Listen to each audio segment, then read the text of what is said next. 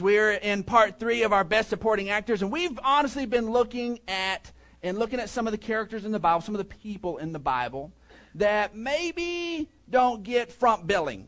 Not everybody knows their name, not everybody knows their story, but God has has kept this for us for the generations through all these years so that we can learn from them.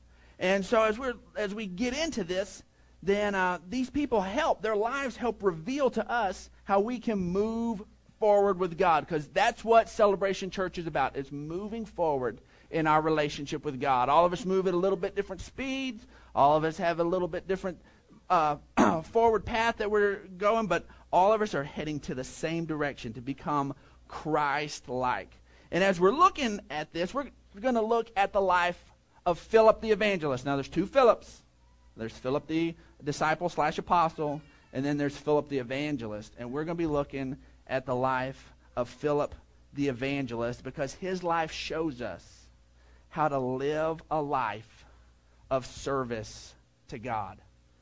Live a life pouring out for God. Because as we get as we get uh, brought into the kingdom, now God does not keep us on His shelf like this Oscar, like we're not these little trophies in God's and we don't show up to church so God can kind of knock the dust off of us and kind of make us pristine again. No, we are brought into the kingdom and we are living stones. We're an active part of it, and we are truly hitting on all cylinders when we are doing that. When God is moving through our lives and we're in this place of serving God with our every breath.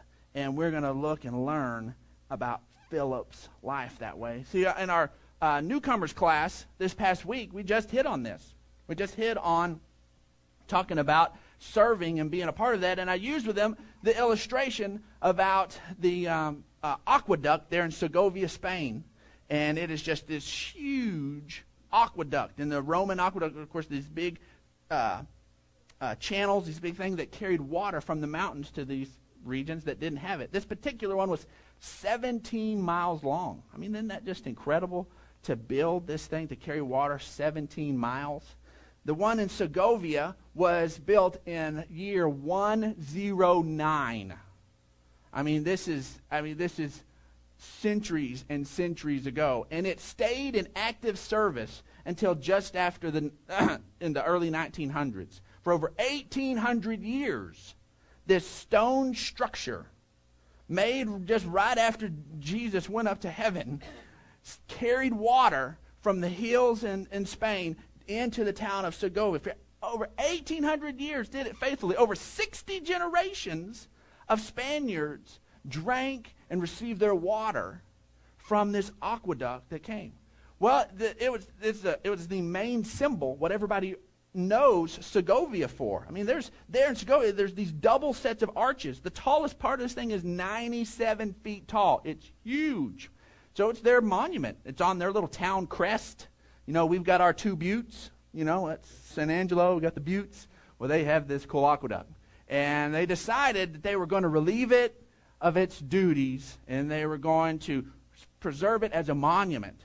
So they decided they were going to pipe the water from the mountains and quit running water through this thing. Going to give it its men it served us well. We're going to give it a break, and it's just going to be this wonderful monument to us. It was all fine and good for a couple of decades. Now it stood there for 1800 years, faithfully serving. It took it out of service. It quit running water through it. And in just a couple of decades, it started to fall apart.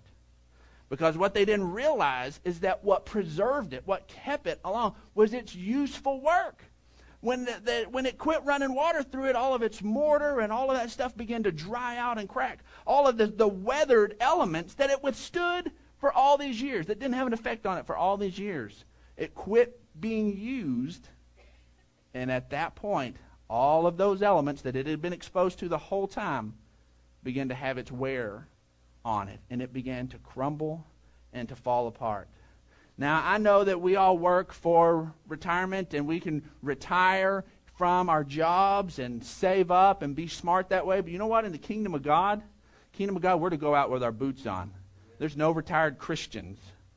We're to be going forward and serving God. And anytime we shrink back from that, even though sometimes it'll wear on us, even time some of the, the water begins to stain us and, and do these different things, it is a worse thing to shrink back and not be used for a useful purpose than it is to pull back altogether. And when we look at the life of Philip, we see some of the key elements that Philip had kicking in his life. Now, the first one we see is that Philip was full of the Spirit and wisdom. This is crucial. Philip was, uh, Philip was full of the Spirit and wisdom. Let's look at Acts chapter 6, verses 2 through 5.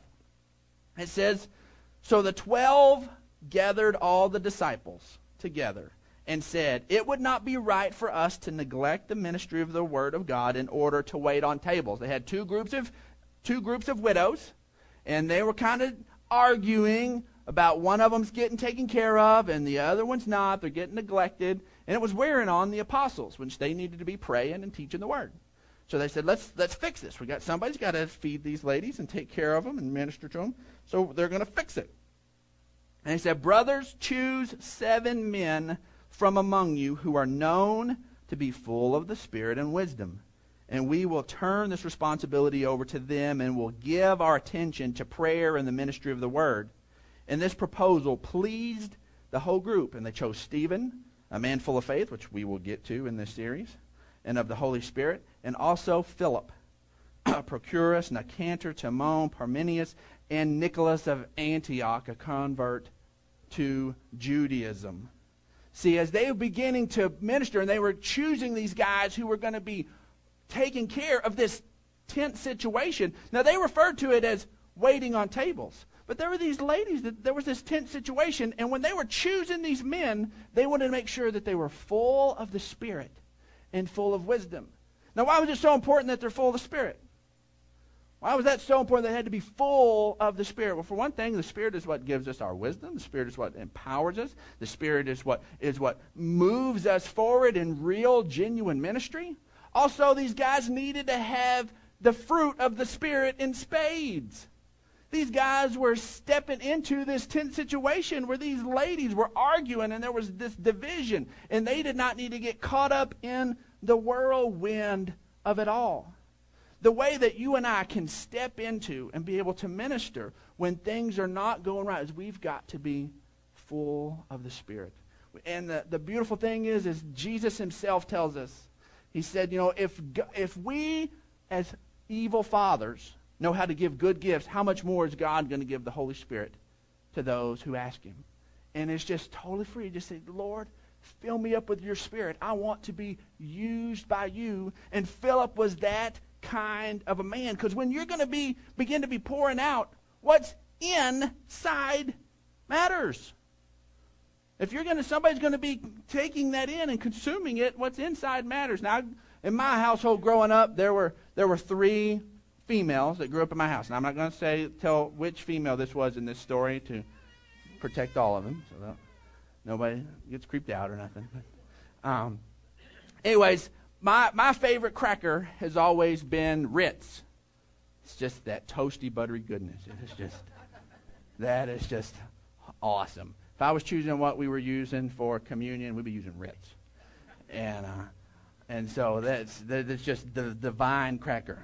And anyways, but nowadays all the Ritz come in these nice little cylinder packs, but back in the day, Ritz used to come in a box and you had a little bag inside the box, and all the Ritz were just kind of loose on the inside of that box. And uh, then uh, one of these females in my home decided they went to going to watch some TV, going to get the box of Ritz and munch on the Ritz. While they were watching TV, it was about maybe a fourth full, wasn't you know all wasn't a full box of Ritz, and they're sitting there and eating these and enjoying these Ritz, watching TV. And of course, it's pretty common to put a topping on Ritz. You know, you put your little piece of ham or some peanut butter. That's good stuff. Or the best when I was a kid. That's right. That good old canned cheese. Man, I'm telling you, you're living good. If you have a Ritz and you pile a big old wad of that canned cheese on there, that's some good living right there. And uh, and so, but they reached into this box of Ritz, and there was a topping already on that Ritz cracker. And I looked down, and it's not a common one, not a regular kind of topping. And I looked down, and, and there was a there was a roach leg. laying on that Ritz. And of course, uh, you know, I, I might would have brushed it off, but it's a female. So they freaked out, screamed, and all that. And of course, the next thing is, is this has just been this open box. It's been open a little while. Three quarters of it already been eaten. So begin to inspect the few Ritz and the crumbs that are left, hoping to find the rest of that insect. It was not there. There was only the leg.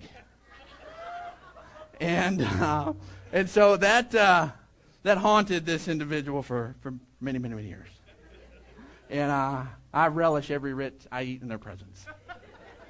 Because it did not happen to me. But if somebody's going to be taking it in, what matter, what's inside matters.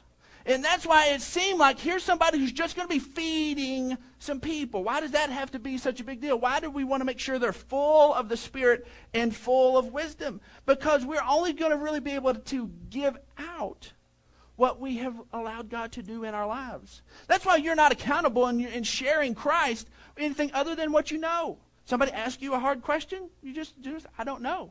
And you share what you do know.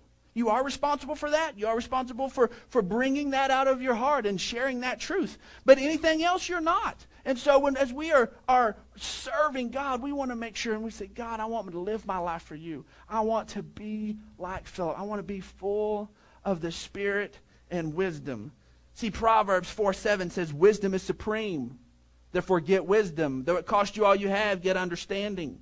James 1 5 says, If anybody lacks wisdom, he should ask God who gives generously to all without finding fault, and it will be given to him. God gives this freely. It's not a big, tough thing to position ourselves to serve God. We can ask God to fill us with the Spirit, and does it freely. We can ask God for wisdom, and He gives it freely. We simply just have to desire to be put into that position. We also see that Philip was willing to serve where needed, and he did not look down on small beginnings. See, these guys are telling him, we don't need to wait on tables. We've got to devote. And that sounds like kind of speaking down about this job. You know, he could have thought, wait a second, I'm full of the Spirit and wisdom. I need to be doing something else. I tell you what, no matter what role in, uh, in serving God, you want those characteristics. But he didn't. He embraced it. He saw the wonder in being able to serve and represent God in that situation. He did not look down on small beginnings. and he, they didn't have to make up this great title and call him provision engineer so that he would feel good about it. I'm, I'm, I'm a provision engineer. I get to hand out the, the food to the widow. No, he embraced right where it was. Now, on Friday, my, my son gave me the greatest illustration of not despising small beginnings. It was so perfect. Thank you, Keenan. And uh, because we, we uh, about a, well, almost two weeks now, we started P90X. He wanted to do P90X. And I'm only two weeks into it, and that's why I don't look all ripped and buff. And so, uh, and uh, but we, you know, we've been getting into it, and of course, like like any 14 year old who's like done a curl or something, and he flexes all the time. And so he's sitting there and he's just striking his poses. And on, uh, on Friday night before worship practice, then we're there in the Moore's kitchen, and it's me and, and his mama and, and Angela. And so he sits there and he lifts his, lifts his arm up, and he's like, Don't you think the P90X is working? And of course, you know, being nice, yeah, yeah, it's not so good. He goes, Y'all are so lucky. I don't have a good view. I laughed so hard, almost spewed stuff out of my nose. I was like, now that's a guy that does not despise small beginnings. He's seeing the grandeur. And I told him on the way here, I said, son, I'm going to use your story about your muscles. He's like, oh, that's cool. I said, as not despising small beginnings. Oh, Dad, that's just wrong. you, you, you're going to mess with my guns in front of everybody? Yep. Yes, I am. And so but we can't in that. God may start us out and, and ask us to do something that we think is seemingly small. I mean, we can't have this, the, the mistake that Naaman of the Old Testament, he needed to be healed. And he was like, he want to do something great for God. And the, and the prophet told him, go dip yourself in the water seven times. And he almost walked away from it because it wasn't something big and hard. See, a lot of times we, we'll look down on these little things. We don't see the value in that little moment of prayer or, or giving somebody that little word of encouragement or doing these little things and that really they build up in such huge, huge ways. Let's go ahead and jump to Matthew 10 25. And it says, But Jesus called them together and said, You know that the rulers of the Gentiles lord it over them, and their high officials exercise authority over them. But not so with you. Instead, whoever wants to become great among you must be your servant, and whoever wants to be first must be your slave, just as the Son of Man did not come to be served, but to serve, and to give his life as a ransom for many. And Zechariah 4:10 says, "Don't despise the day of small beginnings, for the Lord rejoices to see the work begin. So many times that God is so excited when we take these little steps of obedience and little steps of service, and we're not really recognizing how wonderful and great it really is. And God's really doing some awesome things, and God's like, yes, they're moving in the right direction. And if we're not on God's page, we're not going to honor it the way God does. And we will actually stop but too early and not see of what it leads to. And in Matthew 25, 21, here's Jesus in, that, in the parable telling of the, the servants. He says, Well done, good and faithful servant. You have been faithful with a few things, and I will put you in charge of many things. Come and share in your happiness of your Lord. Philip was also obedient. And that's kind of the momentum. When we don't despise small beginnings, then we'll begin to walk in this place of obedience. And a lot of times it, it takes this little, it, it, takes a little time to, to see the, the, the full effects because living a life of o- obedience to God, because God isn't trying to control us. That's what we got to understand. When God asks something of us, He simply wants us to live in a better way, live above something, live free from something. God's not trying to control us and, and strangle life out of us. He wants to get life into us. And so, walking in a place of obedience to God is simply walking in a better life, of living in a better life in every area. And we see this in Philip's life, that he lived a life of obedience. Years ago, I used to have some jet skis, and, and uh, you would sit there, and they weren't the real huge, powerful ones. They were, they were plenty quick, but I'd sit there and get the kids on there, and I'd let them run the throttle. And of course, I have my 200 pounds on the back of it. It's kind of bogged down in the back, and they'd sit there and pull the throttle all the way back in, and it winds up, and it's just kind of mm, just not going, it's making a whole lot of noise, a whole lot of stuff, and not going very fast. But slowly, it starts to to plane out, and then when it planes out, it's zooming. Didn't give it any more gas. Didn't give it any more stuff it just finally it got leveled out and it sit there and it began to just zoom. And every time with the kids, their eyes would get real big and wow, they'd let go, and it just it would just freak them out because this momentum shift would just begin to just take off. And us living a life of obedience, it, it works like that. When we come to God, there's so many regular junked up habits. There's so many things we're not used to doing. And we said, God, I, I want to walk in obedience to you. And it, sometimes it feels like we're just all bogged down. We're like, God, I'm, I'm living, I'm trying to obey. And what's going on? And I ought to be going faster than this. And as we continue to walk in obedience, the things I'm telling you, I'm telling you, you begin to plane out. And it's not all this work and no reward. All of a sudden, it begins to be this, this blessed life that God has called us to live. And we begin to skim across instead of being bogged down. Obedience to God is a wonderful thing. It is not bondage. It is so wonderful and, and so good. Acts 8. The angel of the Lord said to Philip, Go south to the road, the desert road that goes down from Jerusalem to Gaza.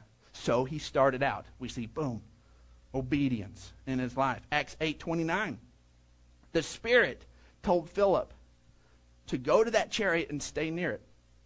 And then Philip ran up to, to the chariot. We've always tried to instruct our kids that are not perfect in it, but we've always tried to instruct them for first time obedience and to run to obey, to be quick to obey. That it always leads to blessing. It always, always leads to blessing. There in Samuel 15, Samuel is, reminds us that to, be, to obey is better than sacrifice. any, any of the wives will say they would much rather have never had their feelings hurt than to get the little necklace with the apology, the sacrifice. They'd much rather have no necklace and no feelings hurt than get their feelings hurt and have to get the sacrifice. Obedience is always better than whatever sacrifice we can bring to try to fix it on the back end of it. It is always a better thing. And Jesus said, If you love me, you're going to keep my commandments. And then John reminds us that this is love for God to obey his commands. And his commands are not burdensome. So many people think, man, living for God is just going to. I don't know if I can commit to this. It's going to be so heavy and so all this. No, no, no, no, no. No, no, no, no, no. It's not. Just say, God, I want to honor you with my life. And then just as the Holy Spirit begins to lead you, just begin to choose that. It's just one little choice after another. You don't have to say, oh, I've got to change all of this. And then I'm going to be, no. Meet right where you're at. Don't let, don't let yourself beat you up about anything you did or didn't do. And don't you let anybody else beat you up about anything you did or didn't do. You let the Holy Spirit lead you. And you just purpose, I'm going to have an obedient spirit to God. And He's going to tell me what we need to deal with. And yeah, there'll be stuff that's front burner issues, and yes, there's going to be stuff you're going to get to in a little while. And yeah, it all has to be dealt with. But God doesn't dump it all on our plates at one time. He doesn't. He leads us in paths of blessing. He, he, it's not burdensome to choose a life to obey God. And the last thing we see is that Philip taught his daughters to have a relationship with God and to be used by him and we come down here in Acts 21, verses 8 and 9. It says, They are leaving the next day. He reached Caesarea and stayed at the house of Philip the evangelist, one of the seven. Remember the seven chosen. And he had. Unbelievable. and that was my daughter. And now I can't even get on to her. I didn't silence my phone. All right. Wow. Now I'm flustered. Teaching your children. Walk in obedience. That's what we were talking about. That's fun. We've got a number of scriptures here to back it up. I want to jump down to Acts 21 5. The Proverbs is, is awesome, and, and read the Ephesians there in your bulletin, but I want to look down to Acts 21:5 because I think this is so how we do it. It is such a beautiful picture that is painted here. Paul and his group are about to be leaving on another leg of their journey. And it says, And when our time was up, we left and continued on our way. And all the disciples and their wives and children accompanied us out of the city. And there on the beach, we knelt to pray. So here as Paul is there in the Paul traveling around carrying the gospel to places that nobody even heard about Jesus, pioneering all of this stuff. He's about to leave, and you're having this wonderful moment where all the disciples are staying together. They kneel down on the beach, and as we see this scene, there's, there's Paul and his traveling companions, and the disciples that are staying behind, and their wives and their children, all there on the beach praying over Paul. There were little five year old kids there on that beach praying for Paul to carry the gospel forth there in the early church. There were 10 year old little kids there with mom and dad praying over and sending Paul out. There were teenagers there, a part of that moment. See, that's how the disciples raised them up, is they had them in the mix. It wasn't just this thing, they had their children in the mix. It was there in it. That's why they're over there learning the same thing. They're talking about Philip the evangelist right now.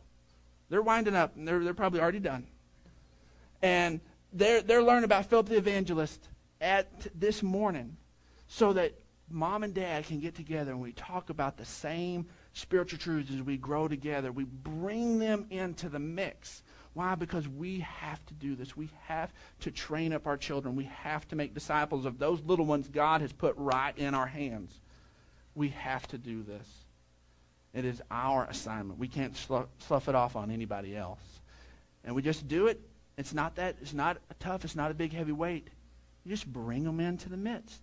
You just walk them right through. There on the beach, there in with your prayer life, there, eh, and when, when you're studying the Word, bring them in, discuss it. That is how we do this. We teach them to, to love God and to be used by God, and that God has a plan for them right now. Not someday, but today, right now. See, let's choose to be like Philip and be willing to serve God in any way that God wants to use us. Philip was used to, as, a, as, a, parent. Philip was used to, to serve food. Philip was, was, was used to, to, to minister to, uh, to different people. Philip was used in so many wonderful and beautiful ways. We want to make sure that we allow God to use us in any way that he wants to use us. But for that to first begin, we have to first have a relationship with God. For us to help bring our children up in a relationship with God, we have to have a relationship with God. So I want to make sure everybody that showed up here today has that, is that the starting gate, has that place. So if everybody would please just kind of bow your heads and close your eyes, we want to create a, a quiet moment together.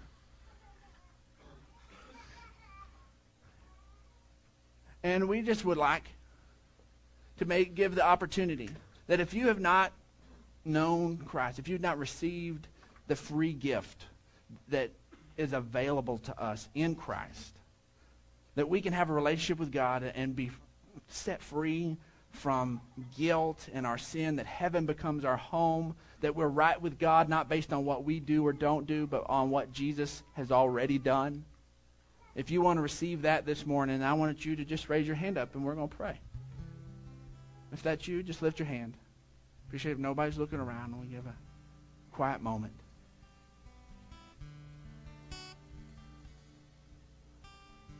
All right.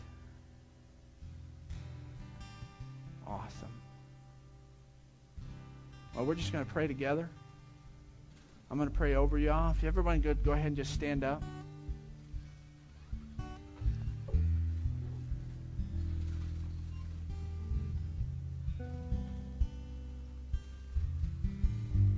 And let's pray. Heavenly Father, Lord, we thank you for your goodness. Lord, that it is your righteousness that makes us righteous. Lord, it's not us. It's not from us.